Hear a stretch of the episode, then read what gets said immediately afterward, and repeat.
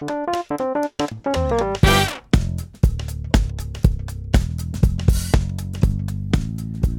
to Below the Line, a podcast by the Northwestern University Law Review. I'm Danielle Burkowski. And I'm Amanda Wells. And we're both editors for the Northwestern University Law Review Online. In this episode, we are thrilled to bring you Professor Amanda Frost. Amanda Frost is a professor of law at American University, where she writes and teaches in the fields of constitutional law, immigration and citizenship law, federal courts and jurisdiction, and judicial ethics. She also authors the Academic Roundup column for SCOTUS blog. In addition to her recent publication, Alienating Citizens, with the Northwestern University Law Review Online, she'll be publishing a book on immigration titled Unmaking Americans A History of Citizenship Stripping in the United States in 2020. Professor Frost will be discussing her article, Alienating Citizens, where she declares that denaturalization is back. Over the past couple of years, she explains, the Trump administration has revived denaturalization. The essay situates denaturalization within the Trump administration's broader approach to immigration. Under a policy known as attrition through enforcement, the Trump administration has sought to discourage immigration and encourage self deportation. We will discuss how her research and use of Freedom of Information Act, or FOIA requests, revealed this policy, its implications, and current and recent developments in the law. We hope you enjoy the episode.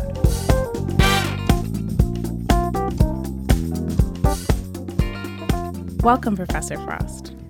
To start out, could you talk about what denaturalization is and how it is being carried out?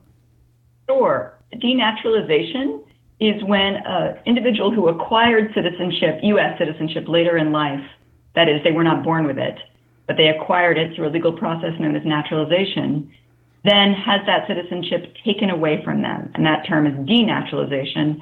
And when uh, denaturalization is successful, when the government indeed takes away citizenship, the, the judicial view or the legal view of it is the person never had citizenship in the first place. There was some mistake or error that meant they never should have been a citizen.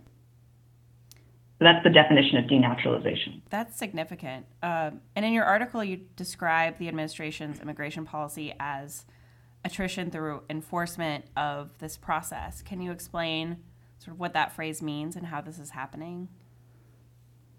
Sure, but I think I'll back up first and just describe a little bit more about what the Trump administration is doing sure. regarding denaturalization. So, um, first, I'll just situate this piece, Alienating Citizens, is a part of the last chapter of my book, Unmaking Americans, uh, which you mentioned in your introduction.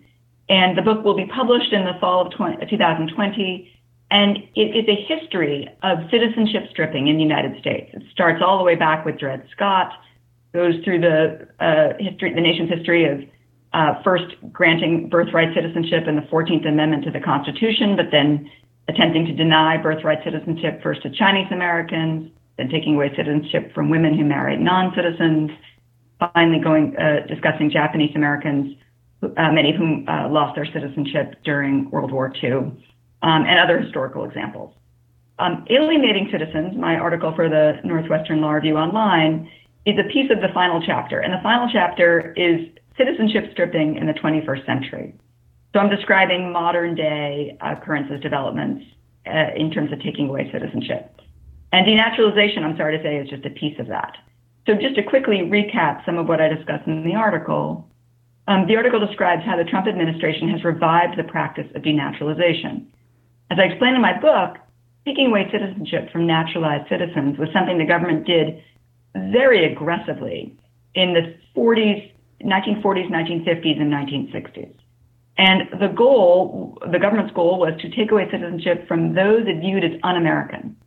And so it would argue, even decades after someone got their citizenship through naturalization, that they had never truly been attached to the principles of the Constitution, that they lied when they swore under oath, that they um, when they swore allegiance to the United States and the Constitution under oath, even if it was years ago, because of their current activities. And typically, the government went after people that had some affiliation with the Communist Party, but not just anyone who had affiliation with the Communist Party, but typically labor leaders, people who were actively protesting and seeking to have better conditions for workers, were people who the government clearly profiled and targeted. And that's uh, pretty clear in the historical record, and my book describes that. So then in the 1960s, this issue came before the Supreme Court, and the Supreme Court held the government could not continue to do this. It said the 14th Amendment protects citizenship, it protects naturalized citizens, the government is not free to take away people's citizenship. But in a footnote, the court said, but of course, if citizenship is granted in error or by mistake through some mistake in the naturalization process, then that route remains available to the government to take away citizenship. Court clearly meant that to be a very narrow exception to the general rule of you cannot denaturalize people because of their speech or activities or religion or anything else.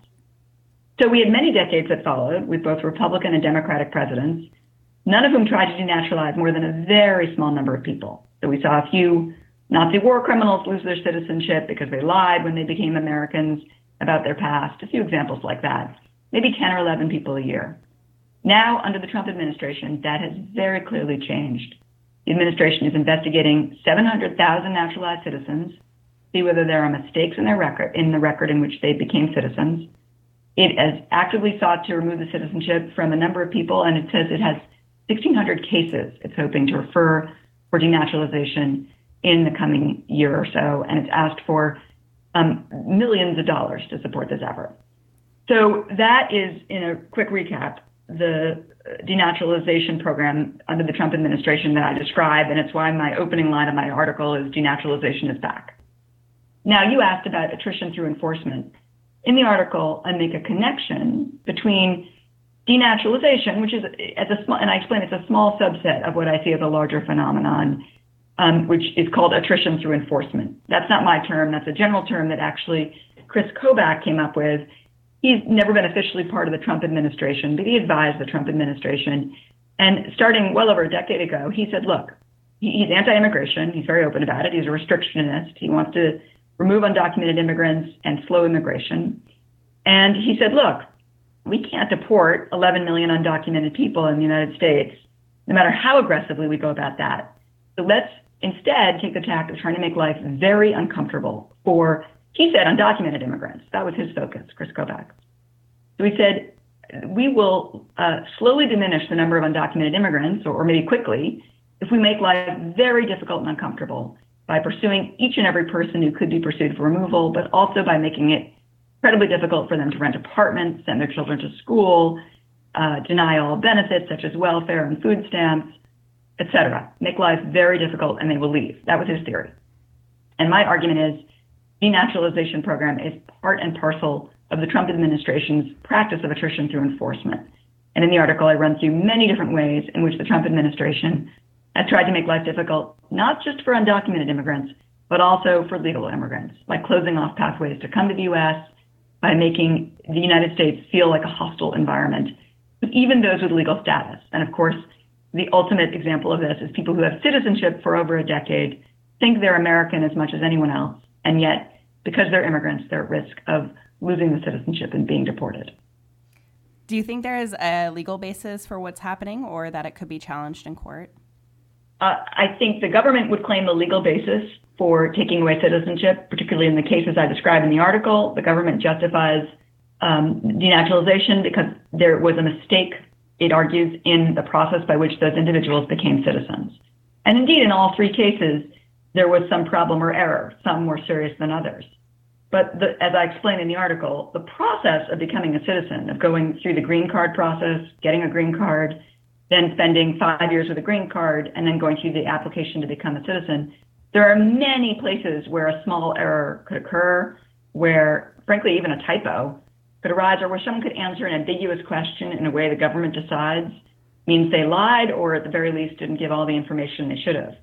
And as I explained in the article, there are examples of just that happening, which means really anyone who goes through the process of naturalizing runs the risk of an error being found in their paperwork years later. And so when you say, could there be a legal challenge to this? Yes, I think the argument would be um, the Trump administration has overread the, or read too broadly, the, um, not, loophole, but the, the permissible grounds for denaturalizing, which is some serious error that goes to the heart of the process and instead is uh, using denaturalization as a weapon to threaten the status of all naturalized citizens, which is clearly what the Supreme Court was afraid of when it first held the government needs to stop denaturalizing people. I know you wrote about this in your article, but can you give us an example of one of these errors that the government uses to attempt to denaturalize someone? Yes, I mean, the case that, that to me was most shocking was the very first case brought by the government against a man named Baljinder Singh. He had been in the United States for 27 years on the date they brought the case. He'd been a U.S. citizen for 12 years. He had no criminal record and was married to a U.S. citizen. So all of those facts uh, actually are not legally relevant, the government would say, but I think it's important to know just who the government's going after. People that really have proven themselves to be good citizens so far, anyway. So Baljinder Singh lost his citizenship because the government said, well, he was ordered deported under a different name. And the government presented it as if he'd intentionally um, uh, used a false name, intentionally uh, ignored, uh, refused to, to uh, follow a deportation order, and then gave a new name and became a citizen, knowing all along that he should have left the country. But if you look at the facts as the government presented them, it's pretty clear that an error occurred. When he came into the country, his name was listed as Devinder Singh. Um, he was 16 years old. He was taken in by an adult guardian, and that adult guardian moved addresses. They moved their location. And it's pretty clear that, Devin, that this 16 year old, this teenager, never got the notice to show up in immigration court, never knew that he was ordered deported in absentia. But he didn't try to hide his presence in the United States. He didn't try to evade authorities. He immediately filed for asylum under the name Baljinder Singh. So very similar sounding name. Now, did he lie about his first name? It's possible. Also possible that some immigration official wrote down the wrong name or a translator gave the wrong name. Um, and I think it's just as likely. He went through the whole process of getting asylum, and, seeking asylum rather, and then got married to a U.S. citizen and became a naturalized citizen that way. So, except for the screw up about the name and the fact that he never got the notice because he was his home moved, his, his address changed when he was a teenager. He did nothing wrong, and yet he lost his citizenship. He was uh, denaturalized uh, a year, a year and a half to two years ago. So, you used information from the Freedom of Information Act request to research your article, specifically regarding Mr. Singh, but also other documents. How did you land on this strategy? Yeah, I mean, it's certainly not unique to me. I always try to throw in a Freedom of Information Act request when I can. I actually started off my career doing a lot of open government work, so I'm very comfortable and familiar with FOIA, the Freedom of Information Act. It's actually quite easy to use intentionally. You don't need to be a lawyer to use it. But I'm going to say that I think the Freedom of Information Act is a very powerful tool, and I urge any listener, lawyer or not, to use it if they want information from the government. So I tend to file Freedom of Information Act requests when I think that I might get some information from the government that could be useful. And here in particular, I wanted to know why the government was targeting the individuals it had pursued and also why it had decided to ramp up and expand denaturalization in this unprecedented way. And we're curious about what that FOIA process looked like. We're sure our listeners would be interested too. Um, how many requests did you submit? Who'd you submit them to, et cetera? Yeah, so I submitted a number of different requests to the relevant agencies, the U.S. Citizenship and Immigration Services, Department of Homeland Security. I followed their website guidelines for how to do so. Um, I waited months. I was actually considering filing an appeal because I had been back and forth. Uh, I had been you know, in email and phone conversations with the government official in charge of my request. And it felt to me like they were really stalling on me and not giving me the information. And as I said, months passed. And just as I was getting ready to file an appeal, which is just a letter that you write appealing the decision to a higher officer. And the reason it's significant, sometimes you get a, an answer to your request when you do that, but that also um, re- exhausts your administrative remedies such that you can then file a lawsuit. So it tends to get the agency's attention. I was on the verge of doing that when I got a response to my Freedom of Information Act request. And I should add, I was not the only one seeking this information a reporter that I'm familiar with her work was doing that as well, seeking that information, as was a group called Muslim Advocates. And we all got, in the end, a, a link to an electronic link to that information, which is now publicly available to everybody. And since your article pu- published, uh, has there been any updates in the Trump administration's denaturalization campaign or any uh, pending litigation? Yes, well, so I attended the um, denaturalization trial of a man named Parvez Khan, as I mentioned in the article. That was in the Southern District of Florida, sorry, the Middle District of Florida in Jacksonville, Florida, uh, I believe in April of 2019. I then phoned into a, a conference over the summer where the lawyers gave their their final summation before the judge. And the judge said then, I'll decide the case by, I think she said September or certainly, you know, August, September by the end of the summer. And of course, here we are in January 16th, 2020, and I checked Pacer today and the case has not been decided, which is interesting to me. And I need to, I'm not sure why. I, I'm not sure why she clearly, the judge clearly uh, is taking more time with it than she'd expected to. So that's one development. Um, I know the United States government has also opened an office in Los Angeles, specially tasked with going after pursuing denaturalization. It has lawyers as well as investigators, and it's investigating, as I said, 700,000 naturalized citizens' records. I have not heard of a great number of lawsuits being filed, and I'm guessing that the process is going more slowly, in part because there's a lot of public scrutiny now of its denaturalization campaign. And what have you found in regards to why the Trump administration is targeting these naturalized citizens? The question, you know, why these particular individuals, for example, the first three people you might think would be the, the first three men targeted, you might have thought they would be special or important. The government released a press release about them. You'd think there must have been something compelling about their cases, suggest they should be the first people to lose their citizenship under this uh, you know, new uh, push to, to use denaturalization as a as an immigration enforcement weapon. And what's interesting is these three men, you know, at least one of them had an, a fairly serious problem with his entry. Um, Parvez Khan, whose case I observed, he clearly came in under a false name and intentionally did that. So that's serious. It doesn't mean he could never become a citizen or legalize his status, and the government concedes that, but he did commit a serious immigration violation. But the other two men in particular, all three men, have been citizens for over a decade, are married to U.S. citizens or were married to U.S. citizens, have no criminal record, no convictions. There's nothing to suggest that they should be targeted. So, what is the government doing? Well, two things. One is you do have to notice that all three, you know, there are two Pakistanis and an Indian immigrant, right? Those are the countries they come from. So they, they haven't gone out of their way to find the Irish immigrant who naturalized and made an error, right? And and uh, I think that's not insignificant in this administration that the people targeted uh, are from uh, you know they're not white, and to put it bluntly. Um, also, I think it's um, part of the general strategy of just go after everyone. So the Trump administration, when Trump took office, the first thing he did was rescind the priorities in immigration enforcement. Under Obama, Obama said, well, there's 11 million undocumented people approximately, but we're going to really, we can't remove them all. We don't have the resources. So we're going to pursue serious criminals, right? those people with criminal records. Those are our first targets. First thing President Trump did is say, no, we're, we're taking away that list of priorities. We will pursue each and every person that we come in contact with.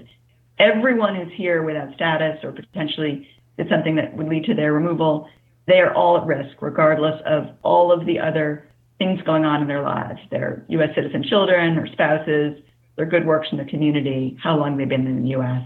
None of that matters to us because of attrition through enforcement. We want each and every person in the United States who may have a problem with their status to feel at risk of removal, I think with the goal of hoping these people would remove themselves. So I see the, the approach to denaturalization as very similar.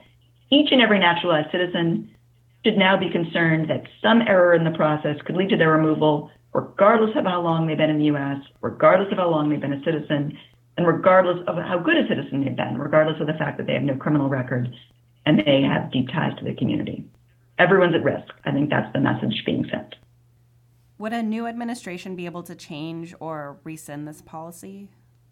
Certainly. And uh, so, part of the reason I filed the FOIA request, um, part of what interested me is the law is overbroad in my view. The law that allows someone to lose their citizenship without any statute of limitations, even 50, 80 years later, you could lose your citizenship for even a minor error. The law would seem to allow that. Um, so the law is too broad. But presidents before Trump, at least since the 1960s, so a good 50 years before Trump, have chosen to use that power with great discretion. And so they've, as I said, only tried to remove citizenship from a handful of people, 10, 11 on average a year, each year. So what President Trump has done differently is to say, no, we're going to go after an enormous number of people. And, and Jeff Sessions, when he was Attorney General, put this very clearly in a memo that I cite in my article. saying, let's use denaturalization as an immigration enforcement tool. Let's be very aggressive about it. Let's use it for everybody. Let's use it all the time. So, uh, and those are you know, those aren't his exact words, but that is very clearly the message he sends in this memo. I'm not um, implying he didn't imply it. He said it.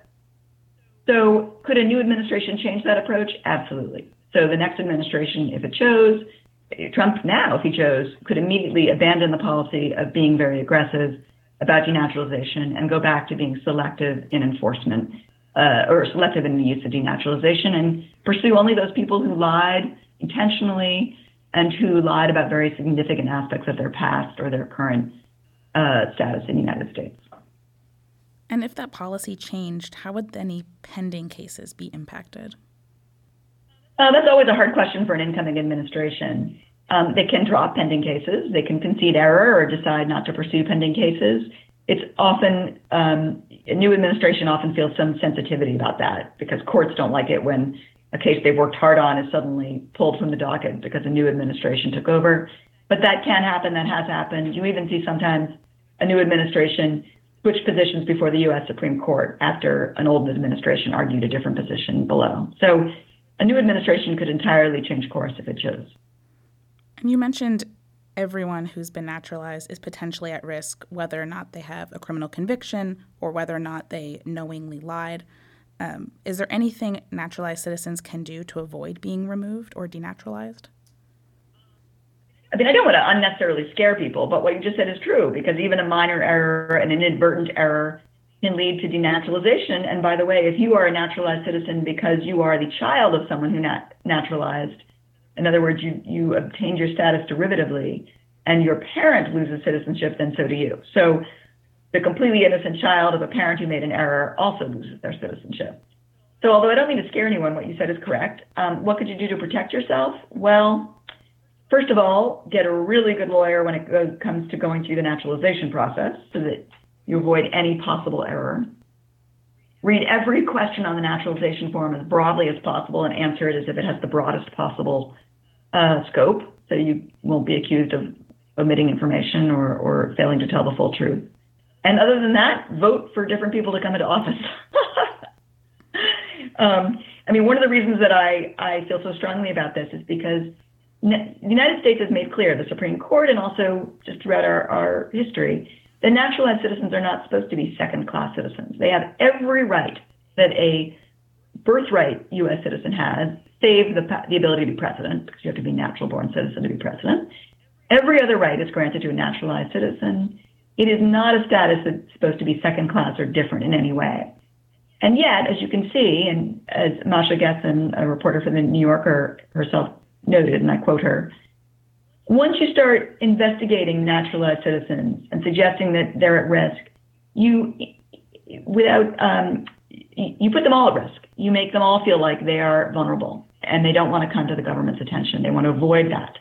And so you make everyone who's a naturalized citizen think, I am vulnerable in a way that a birthright citizen is not, and I better keep out of the government's eye, better avoid angering or coming to the attention of the government, or else I'm at risk. That's a lot. That's most of our questions. We did want to ask if you had any concluding thoughts or anything you want to add.